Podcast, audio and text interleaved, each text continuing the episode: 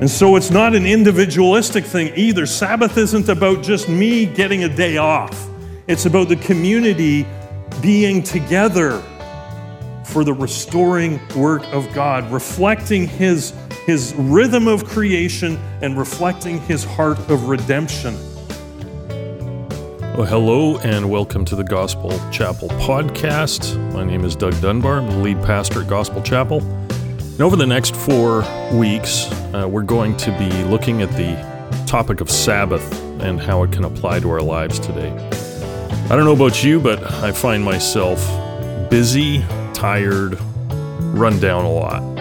And I think there's some things in my life I know I need to change. I need to uh, make some changes uh, so that I can have a healthier rhythm in my life.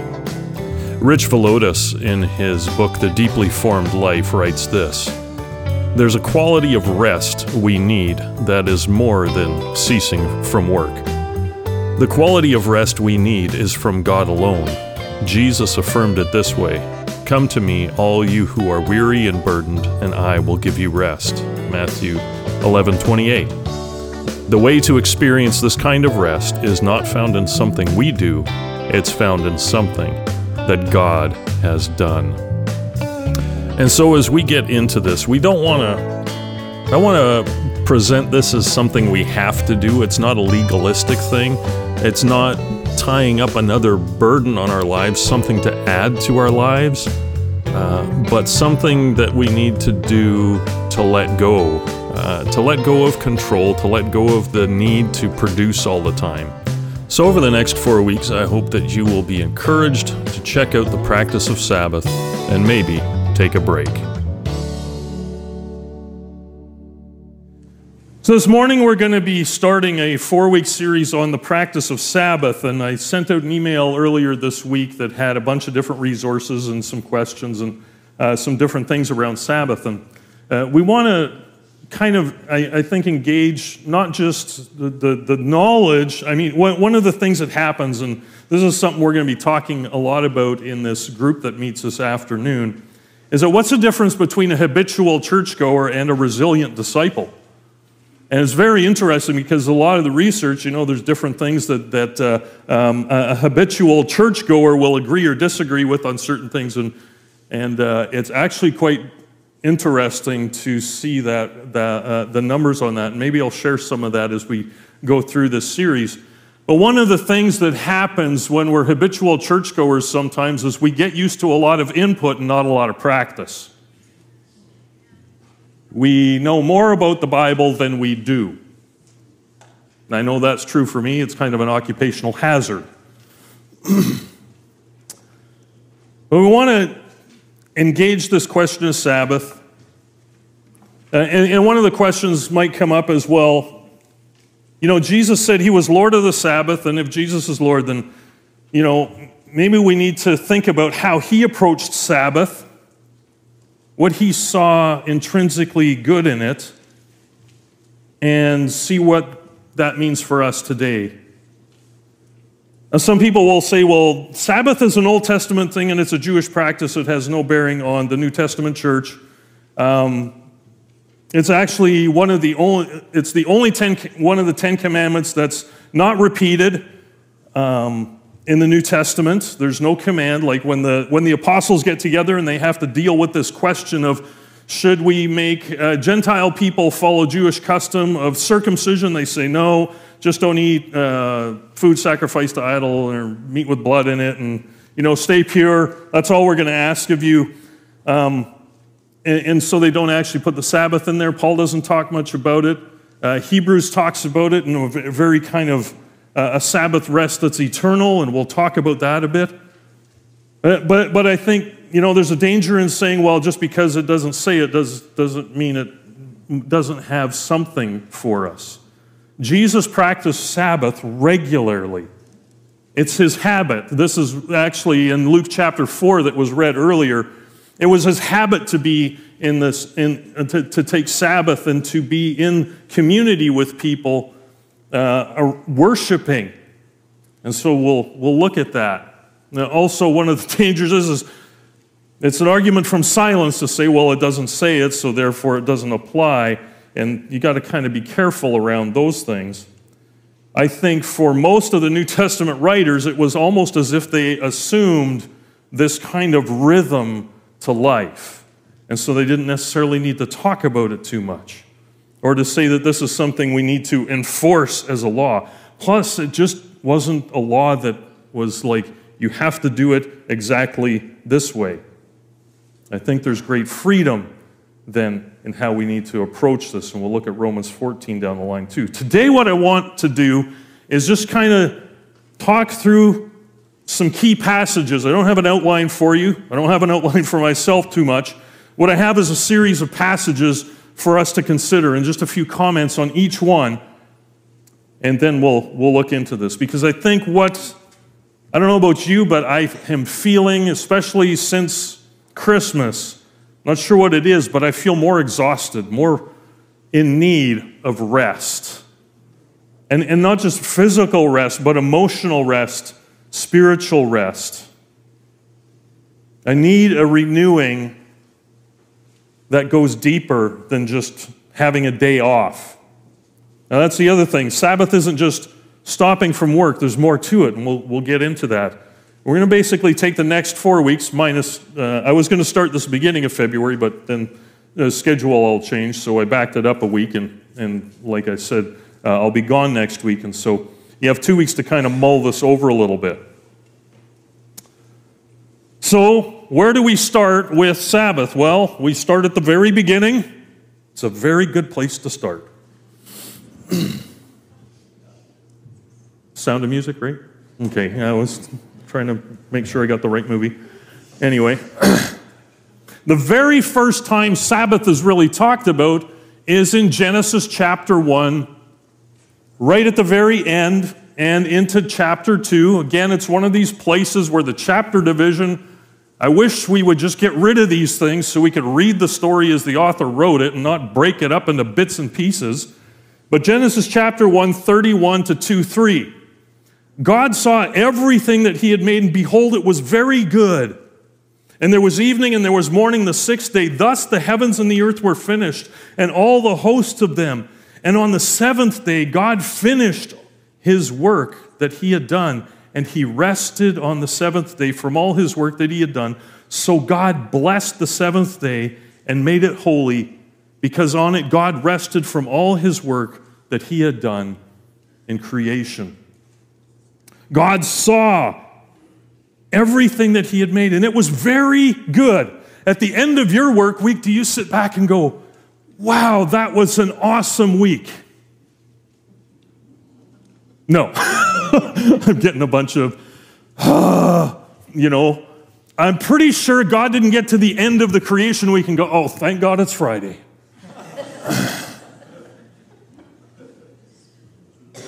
you know, he, doesn't, he doesn't go into the day of rest exhausted and worn out. Now, of course, he's God, but he goes into it with joy.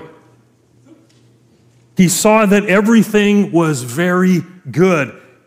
Work is fulfilling when approached in the right way, when approached from being in partnership with God.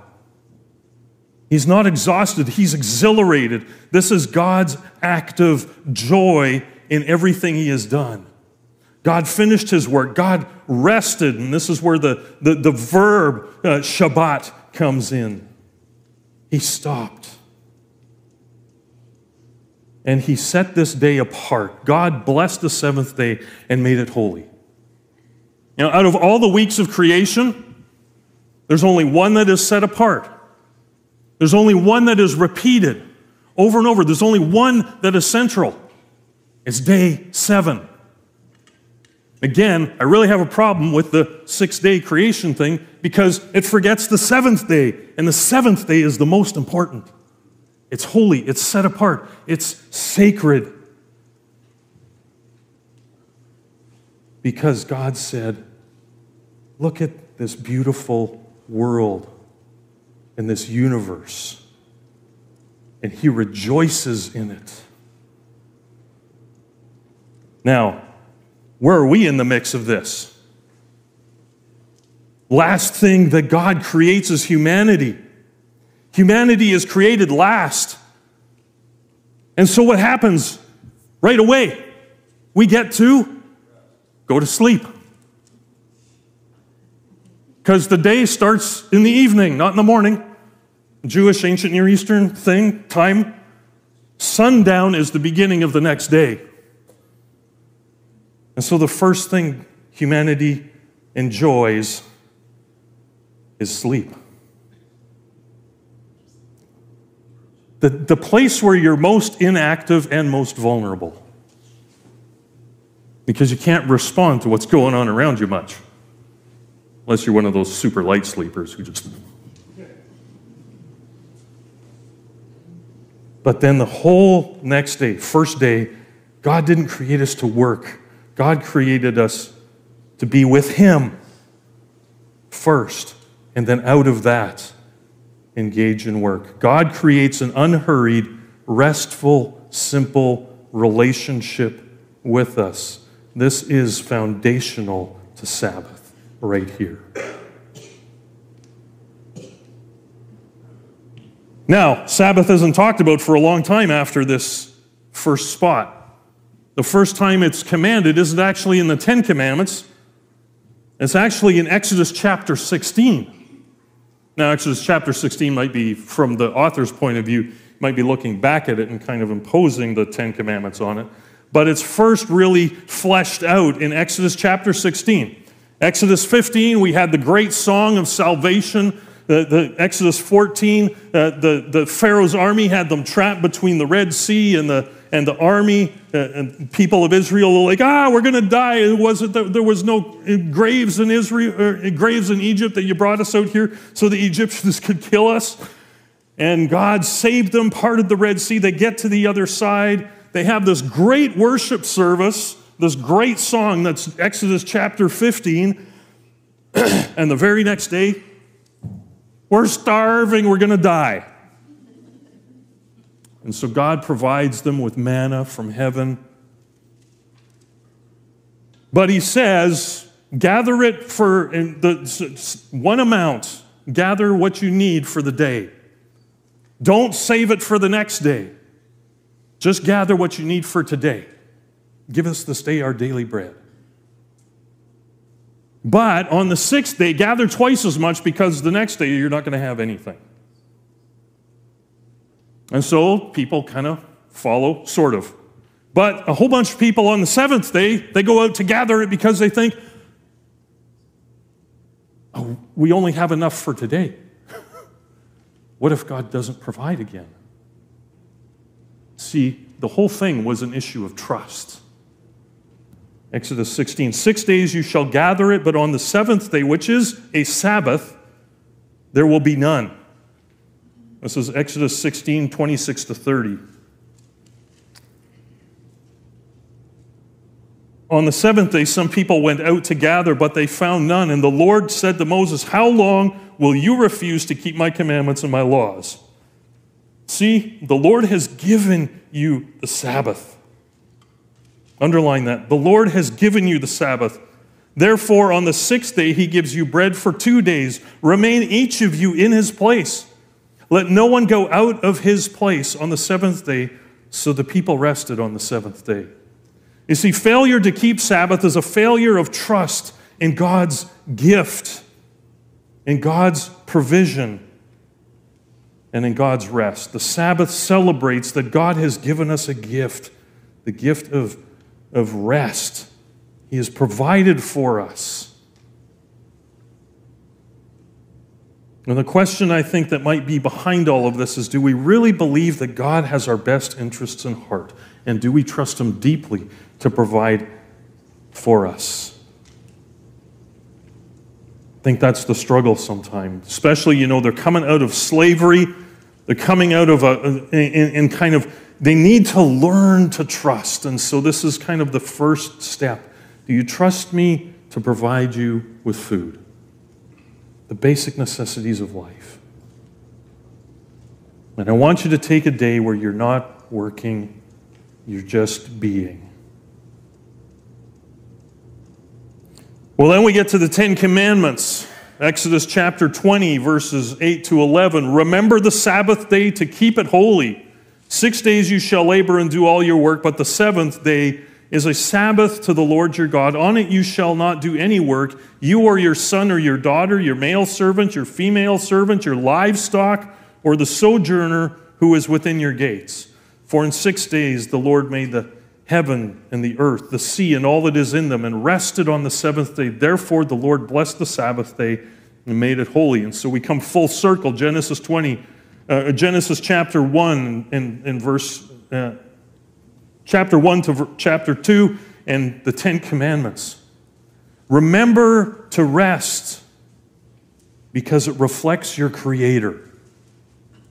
It reflects the rhythm of creation. So remember, remember the Sabbath. Really, this is the only one of the Ten Commandments that sets in place a weekly rhythm. Everything else is like this is how you navigate your relationship with God. This is how you re- navigate your relationship with other people day to day. But this one, right in the middle, and it actually, in, in word count, takes up one third of the Ten Commandments. It's the most explained, the most expanded upon of the commandments. And it has to do with our relationship with God and our relationship with others. And it falls right in the middle. It's kind of the fulcrum that shifts from, you know, have no other gods before you, don't use the Lord's name in vain, all of these things about our relationship with God. And then the fulcrum point is the Sabbath command. That's about reflecting God's character, but it's also about our relationships with one another. Remember to rest in your Creator. That's the, that's the big reason given in Exodus chapter 20. Now we get to Deuteronomy chapter 5 and the reason changes as to why we're to remember the Sabbath day. No mention of creation here, but mention of redemption. Deuteronomy 5 12 to 15. Observe the Sabbath day and keep it holy, as the Lord your God commanded you. Six days you shall labor and do all your work, but the seventh is a Sabbath to the Lord your God. On it you shall not do any work, you or your son or your daughter, your male servant, your female servant, your ox, your donkey, or any of your livestock, or the sojourner who is within your gates, that your male servant, your female servant may rest as well as you. You shall remember that you were a slave in the land of Egypt, and the Lord your God brought you out from there with a mighty hand and an outstretched arm. Therefore, the Lord your God commanded you to keep the Sabbath day. Remember your redemption. Remember your Redeemer, and then reflect your Redeemer. Reflect your Redeemer. So, whoever is working for you, and it doesn't matter who it is, your whole family and the people under your care are to have a day of rest. And so it's not an individualistic thing either. Sabbath isn't about just me getting a day off, it's about the community being together for the restoring work of God, reflecting His, his rhythm of creation and reflecting His heart of redemption. It also correct, correct, corrects us and it protects us from oppression of others.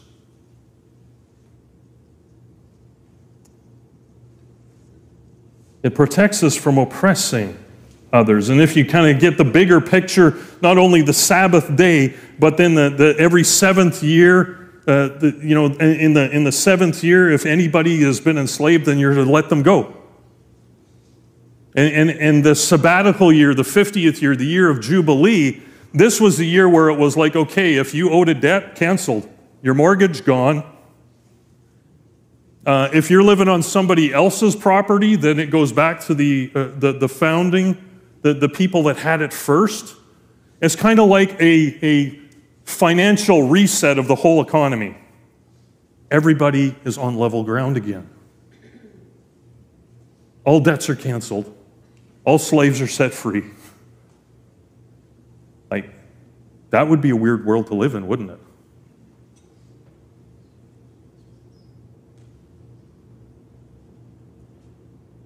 But that's what the Bible starts outlining for us.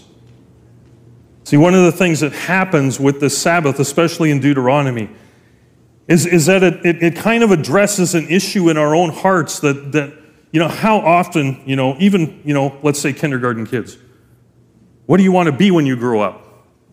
What, what's the expected response? It's always career related. Always. We define ourselves by our work. We define ourselves by what we do, how we make money. But I think what God wants us to experience in and through Sabbath is remember that you are a slave and I set you free. Remember that your work does not define your life.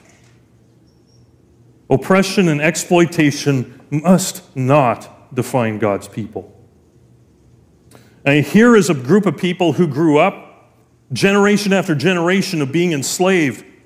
And we know from world history what happens is that when an oppressor is defeated and when the oppressed go free, what generally happens is the oppressed become the next oppressor. That's the cycle of human, that's what we do. And God's saying, I want to protect you from doing that to other people. Freedom, community celebration, God is forming and freeing his people. This is what Sabbath does for the people of God. Reflect your Creator, follow the rhythms that he has set right in creation, and reflect your Redeemer who sets the captives free. When we come to the New Testament, Jesus gets in trouble all the time. Why? Because he's healing people on the Sabbath. Or he's standing up and saying, Hey, this is exactly why I have come. And they're like, Well, that's, what are you talking about? In Mark chapter 2, after Jesus heals somebody, he says this He said this to them The Sabbath was made for man, not man for the Sabbath. So the Son of Man is Lord even of the Sabbath. This protects us against legalism, moralism, and self interest. Protects us against legalism, moralism, and self interest. You know, and this, this too, uh, here's what Jesus is doing. The man with the withered hand, all sorts of other people that he heals, he is restoring them to health and wholeness. If you go to a Jewish synagogue on Saturday, the greeting is Shabbat Shalom. Stop, rest, and experience the peace and the wholeness of God. Shalom. Peace, wholeness, fullness. That's what Jesus came to bring. That's what Luke chapter 4, 16 to 21 is all about. He's Lord of the Sabbath, and He is bringing peace and wholeness and restoration and healing into the lives of people. This is what Jesus is all about, and this is what Sabbath celebrates. Hebrews chapter 4, verse 3 For we who believe enter that rest enter present tense, ongoing action. We enter it. It's available now. And the author of Hebrews continues in chapter 4, verses 9 to 11. So then, there remains a Sabbath rest for the people of God. For whoever has entered God's rest has also rested from his works as God did from his. Let us therefore strive to enter that rest. That's neat irony there. We'll unpack this in the coming weeks. Strive to enter the rest so that no one may fall by the same sort of disobedience. And he's reflecting on the Exodus 16 problem.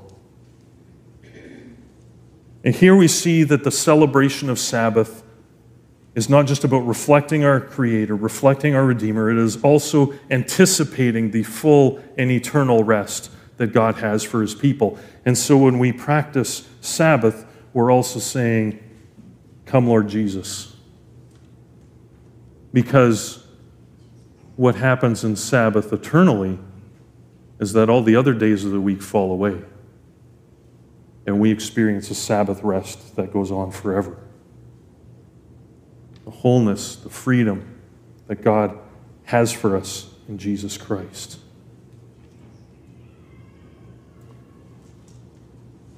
Psalm 23, I think, is a great psalm to reflect on when it comes to Sabbath.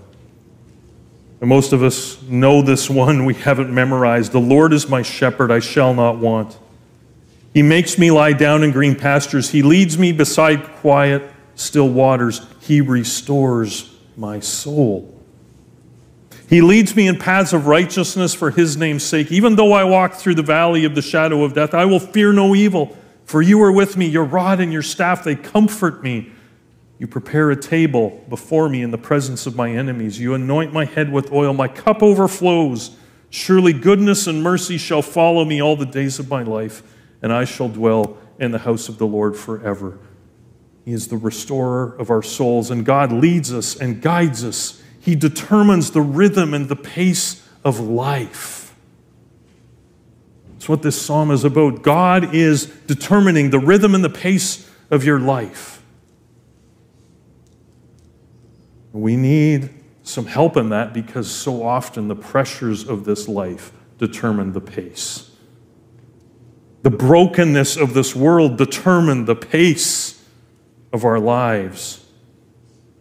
And in ignoring God's rhythm, we violate the Creator's care and His intention and His gift of Sabbath to us. We don't get to the restoring of our souls when we're always busy and frantic and have one more thing to do.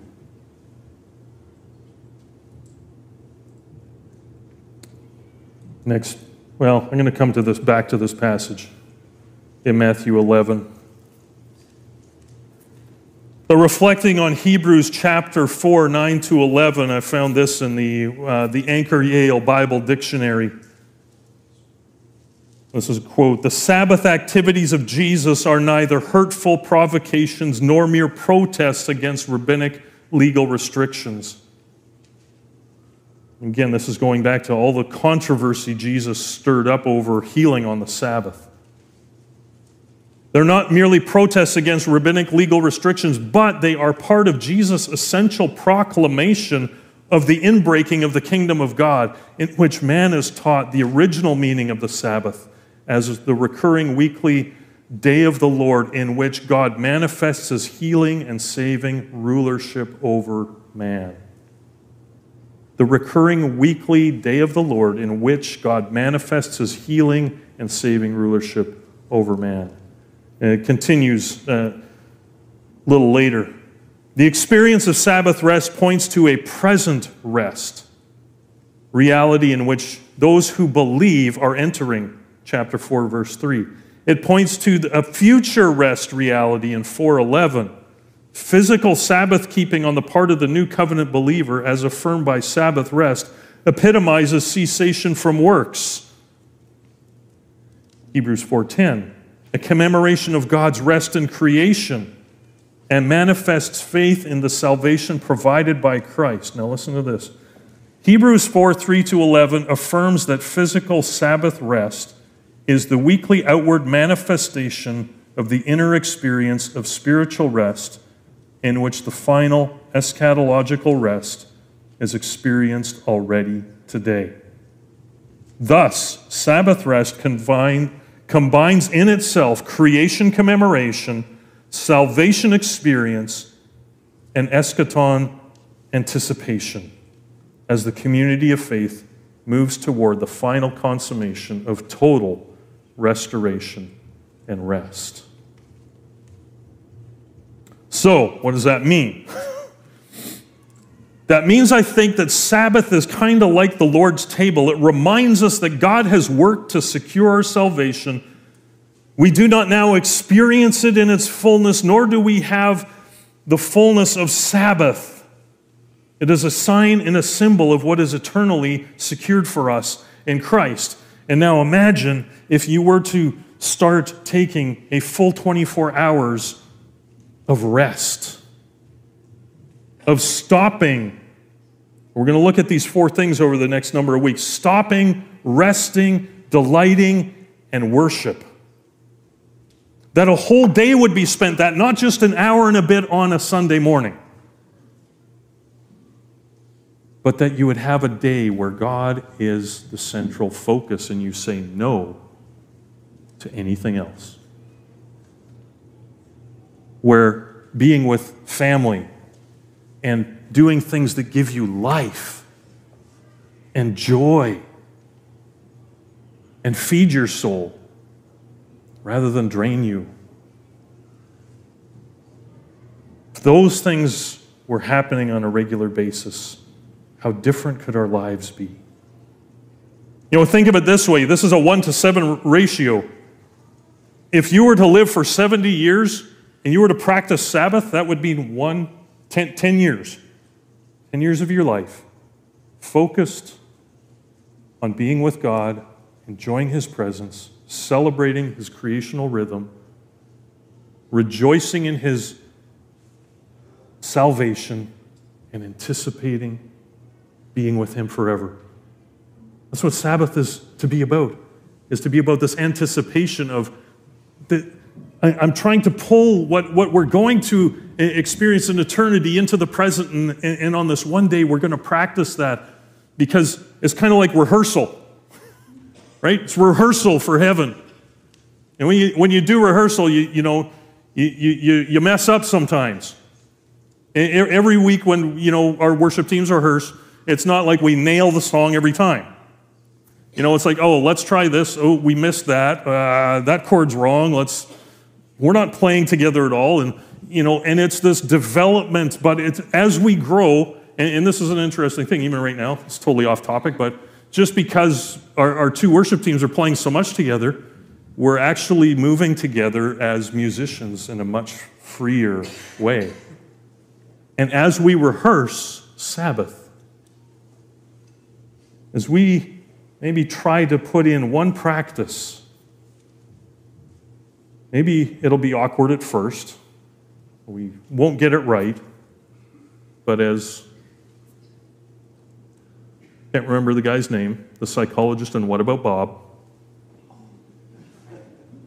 Baby step to the door, baby steps to the elevator, baby steps to the Sabbath.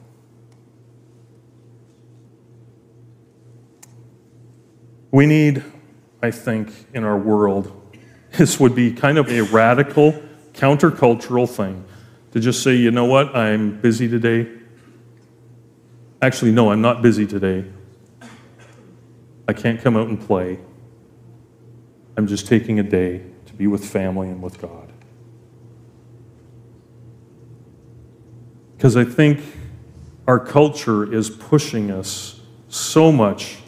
It's so hurried, so demanding, so fractured, so unhealthy, that to actually take a day to stop and to rest, to be with God in unhurried, unscripted community, setting aside any pressure of agenda simply for His purposes of restoring our souls, of healing our hearts, of transforming our mind, of growing in our trust, and deepening our worship, expanding our joy in Him and what He's done for us, would be radically countercultural. So, we're going to be looking at four practices of Sabbath as we go through the, the month of February stopping, resting, delighting, and worship. Because the heart of Sabbath is the experience of wholeness, Shabbat, Shalom. Stopping so that the wholeness that God wants for us, that He has worked for us in Christ, may be something we experience. Hear from Luke 4 again. This is Jesus as he reads from the scroll of Isaiah. The Spirit of the Lord is upon me, because he has anointed me to proclaim good news to the poor. He has sent me to proclaim liberty to the captives, the recovering of sight for the blind, to set at liberty those who are oppressed, proclaim the year of the Lord's favor. So, what's one thing we could do this week to start implementing Sabbath? Whether you view Saturday or Sunday, it really doesn't matter. Uh, the, the six days of creation don't have Monday, Tuesday attached to them. That's a much later invention. But a, a rhythm, a rhythm to your life. And I know some people have a weird six, you know, three on, three off shift. So, how do you navigate this? Set aside at least an afternoon, maybe a few hours. Start baby steps. Maybe in preparation. Let's say, and again, it doesn't, this is just as an example, it could be any day of the week, but imagine if Sunday is going to be your Sabbath, your day off, where you turn off all the stuff and you just spend the day. You come to worship and then you spend the day. Maybe you have a meal in community and then you take the, the Sunday afternoon just to reflect, to be with your family, to do something that feeds your soul. Maybe on Saturday, back it up a day to the day before. Prepare for the Lord's Day. Plan what you're going to do for breakfast and lunch the next day. Simple, cook free as possible. Do all the preparation and kitchen cleanup the day before. One of the things we've done is that Friday nights are pizza and movie night. Saturday, we're trying to kind of work into this Sabbath thing. So we cook enough pizza that the kids don't have to ask for anything the next day. And there's lots of leftover popcorn too, so it's like you are on your own for food today. Like the kitchen is closed. And that's about as far as we've gotten so far. Baby step. But then maybe think about adding this one little thing to that to this, whether it's on your Friday night or your Saturday night before Sunday. At the supper meal, just simply read Psalm 23. Simply read Psalm 23. In the evening, on Saturday evening, as, you're, as you've wrapped everything up and as you're getting ready for the next day. Turn the screens off after supper. Maybe play some games, read some books, go to bed early. We'll talk about other things that we can start practicing, just simple things that can feed our souls over the next number of weeks. But plan for a day of rest. Plan for a day of rest. And think about, pray through Psalm 23. The Lord is my shepherd, shall not want. He makes me lie down in green pastures. He leads me beside still waters. He restores my soul. Let's pray.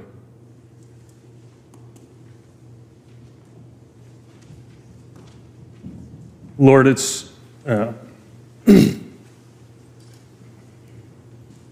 it's hard to think about practical application when the real practical application of all of this is to stop doing stuff, of letting go of the incessant need to be connected to, um, to have a screen in front of our face, to have the news on, to have the noise of the world always on us, of feeling edgy if there's silence.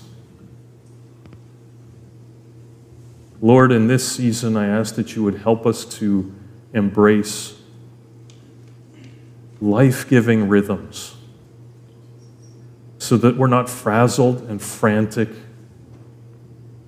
Lord, that you would restore our souls so we're not so reactive.